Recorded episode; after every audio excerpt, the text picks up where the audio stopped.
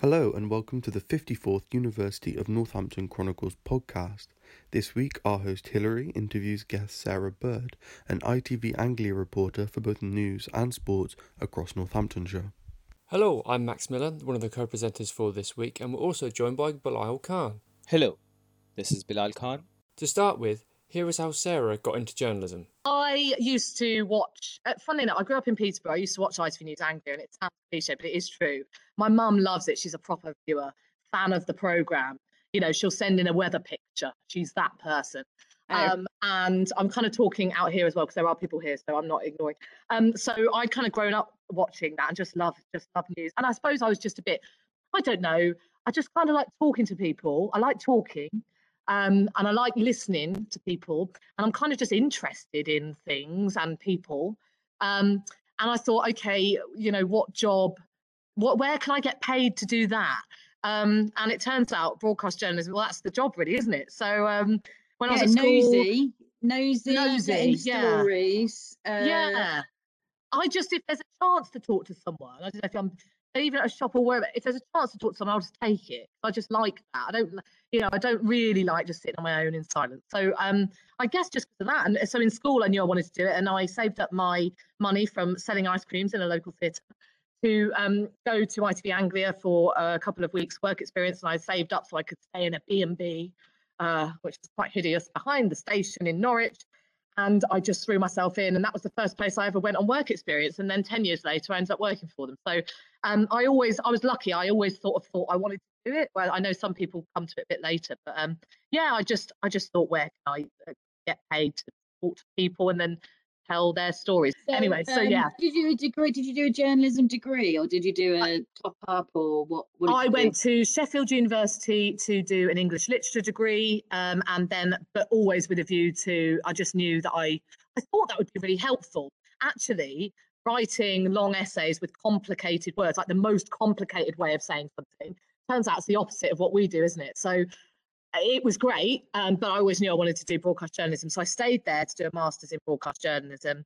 And then alongside that, I started out at like a local radio station called Herald FM in Peterborough. It was quite nice to hear that someone has a really big passion for journalism, and especially that she got it from an early age. And that's kind of what we want to hear, considering we're graduating this year. And you know, as well, she also did a work experience placement that we've had to do. So I've done mine with BBC Northampton and by another local community radio station called N Live, or the Northampton Chronicle and Echo. And I think we've all, in some capacity, made the most of it. I mean, there's things that we've learned, and there's things that she's learned from working in places like that as well. And the most important thing that I think we've learned from that is she's made contacts that pretty much ensured she would get a permanent job there years later. I think that's something that we've done as well. You know, we've definitely made contacts, whether they'll still be there when we graduate, or whether they'll be somewhere, you know, perhaps higher up. Perhaps, you know, for example, the editor of the Chronicle and Echo, Paul Lynch, when I was working there, he's now working as a data analyst for the BBC. So that's definitely a key contact that you want when you graduate uni, so you know someone can say, and I think I got, or, you know, I don't mean to, you know, big myself up too much here, but I think I got a decent review from when I worked there, and I think I've had a couple of offers to do work for them, you know, as well. But it's interesting that, you know, we're doing okay, and, you know, she's doing okay, and she's actually done quite well for herself, considering she got a job there 10 years later. But it was interesting to hear how she was having to adapt to new experiences, and how she wanted to work for news outlets that wanted the same content that she was doing. Here's what she had to say. I remember we were at the Grand Prix once. It's awesome. They knew we were there live. They thought, oh, can we take Sarah live into our programme as well? But then you end up, you're doing a piece for them where they would like you to big up a West Midlands case family that you've bumped into or whatever. So you've got to do two different versions of that piece for 4:00 to go on Central and there. And then you've got to do a live for Anglia. And then all of a sudden the talk back in your head switches to the ITV Central gallery. And they're, oh, hello, Sarah. And then a couple of minutes later off you go, and you're doing a different, slightly different live. They might want slightly less, and you're just listening to that count. 10 seconds to shut up. That's all I'm listening. once I hear 10 seconds, I think, okay, I've got 10 seconds to wrap it up, end, shut up, and that's kind of my job done. So, yeah, it's busy. But you still get a rush off it. Yeah, I love it. And I prefer, like, it's the different challenges. So sitting, when I was at ITV Meridian, which is down south's version of ITV Anglia, I did a bit of everything: news editing, producing, reporting, presenting.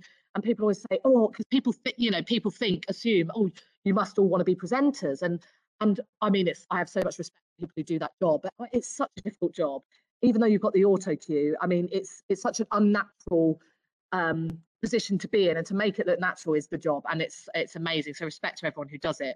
I love being out in the field, getting rained on. I mean, remind me of that when I'm on the telly getting rained on, freezing cold, and thinking, why am I doing this? But I love the fact that I'm out there and that things can go wrong.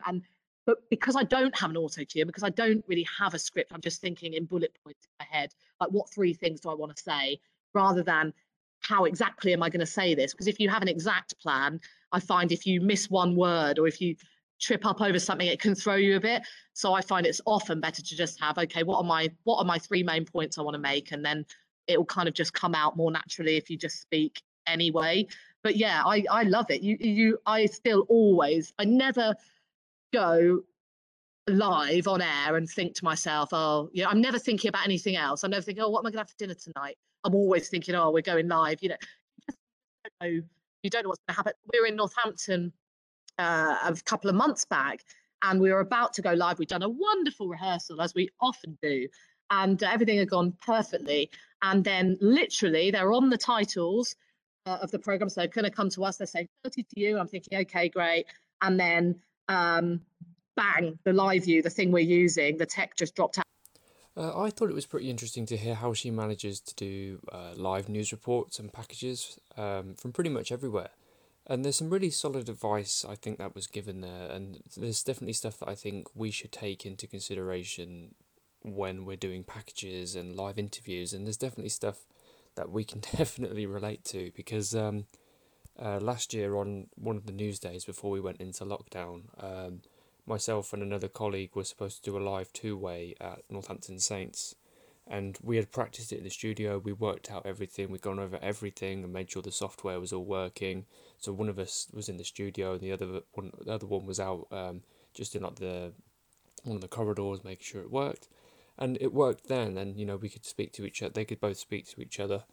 The presenter and the reporter would both speak to each other, and it worked. So we thought, great, let's go out into the field and let's test it. But the minute we got to Franklin's Gardens, we got all set up and we did all the calling into the studio. It was, we can't hear anything, can you hear us? And we couldn't hear anything that they were saying either. So at the time it was a bit disappointing, but and that we couldn't quite get it to work. But that's something that you move on and learn from, and then eventually, before we managed to do another one live from Sixfields Stadium, and it worked, thankfully. But that's what I mean, you move on from these things and you learn from it. But Carl, what did you think?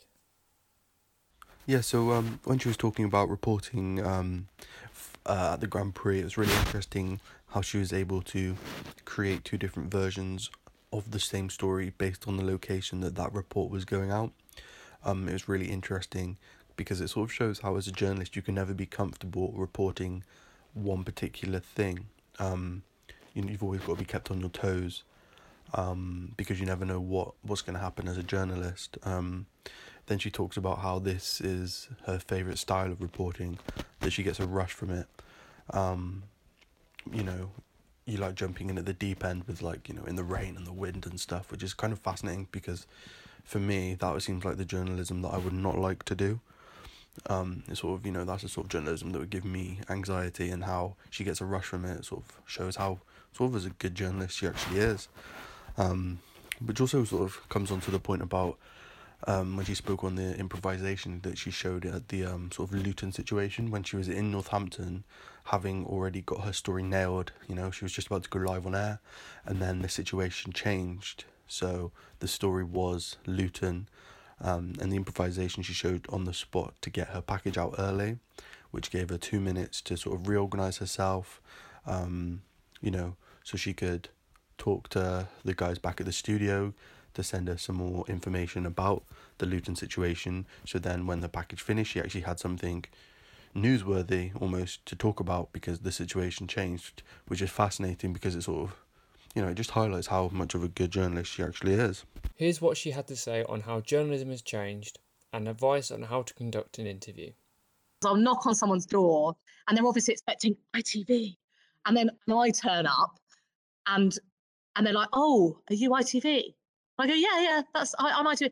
Is that it? Are you it? And I'm like, yes, yeah. And they're like disappointed that it's just it. It's like this and all my kit. And they're like, oh, can I carry something for you? Like they're always like, what is this? They just don't believe I actually work for ITV. I do actually work for ITV. But it just sometimes I look so ridiculous because I've got my, I should have brought it all in. I've got my tripod, my kit. You know what it's like. You've all seen the kit. It's like there's a lot of it. And then I have my little backpack with only my, like, with my spare batteries, my lights and all of that. My rain cover. Always have a rain cover because that will not end well otherwise. And, you know, sometimes I've been filming and you get so, like, you can get really muddy. You can be traipsing through fields. And then I think, oh, I've got to do my piece to camera. And I say, oh, no. Because I sometimes forget to, like, even brush my hair. I just look like, and I'll end up recording one and then watching it back and having that moment of, no, hang on a minute, this actually got to go on the television. This I need to do that again. Like, just try and look like a professional person doing this job. But it's a lot to do on your own in the time that there is. Because often, you know, like if there was this morning, I was thinking, oh, is this a story? When we had, it was just a bit, I got excited. When there's a big storm or something like Beast from the East or whatever, you know, I'll be on Twitter in the morning. Because Twitter's often the place I'll just see random things. And some of the transport police had locally, Northampton, had tweeted saying, they always put a road name. They said, oh, road over tree down through a fence. I was like, oh, okay, I'll go and have a look at that. And I just drove around and it was a massive tree down in someone's garden, almost crushing their house. I was like, in Rushton? Wow. It might have been near Rushton. It was near, yeah. They had a garden room that they just had built. And it was very, very close. They didn't crush it. So we were like, great. So I thought, oh, well, I'll film that. But by the time you've found that on Twitter, please okay, can you tell me the rough bit of the street or whatever, and they can give you a bit of a steer because they know I'm saying, look, I'm just doing a piece on the storms. I just want to go and see some shots of the damage, and they're like, okay, they're usually quite good with that in the press office. And got there, great pictures. Once you filmed that, and then convince the person whose house it is to let you in their garden, film it, and then talk to you about, you know, the fact they heard this massive bang in the middle of the night, and they're there in their slippers, thinking, I really don't want to do this, but okay, she's still here. She's wearing a bright pink coat. I'm going to have to talk to her, otherwise she's not going to go away. Then once you've done that, you know, the time's ticking on. And it is quite a lot when you're on your own without a camera person and, you know, let alone the days of makeup, all of, you know, it's not, it's changed a lot. It's often mostly self-shooting. So you find the story, you go to it as quickly as you can. That's why you want to have good contacts. You want to always keep the numbers of everyone you meet, whoever they are, just keep them, because you never know when you might want to just bring that person and see. Yeah. And they can help you out. And then off you go, film it. And then I'd say by about usually 2 o'clock, I would like to have stopped filming, would be nice, because otherwise any later than that, you might need a bit of edit help or something, because you're going to be a bit tight for 4 o'clock. And then send by 4. And actually, Cambridgeshire is in the middle of the patch, and that goes on the east and the west. So if you're doing a story in Cambridgeshire, you know you're going to be 4 o'clock regardless, because you might be in the live programme at 6 as well, but they'll want it for the pre-record. And often ITV Central, who are based in Birmingham, if I'm doing a story in Northamptonshire, they might want it as well. So as we all know how hard it is for anyone to be in front of the camera and then act normal or sane, I would definitely freak out if some reporter would surprise me with a camera and mic. As a reporter, we should understand that we need to make our interviewee feel comfortable first so that they can talk easily in front of the camera. Always start with a small talk. Introduce yourself, tell them about what you're doing here and ask them if they want to have a small talk about it. Approach them with a big smile, humble greetings so that you can be welcoming. Having a smile won't hurt anyone. Judge your surroundings, curate questions that are easy to understand and relatable to the interviewee. Making them feel comfortable, don't call it an interview, make them feel it's a conversation or chat. Don't jump onto the question, start with something light. Doing such small activities or exercises will definitely help you in your future interviews. That's all from us. Tune in next week when we'll have another guest speaker on the Chronicles podcast.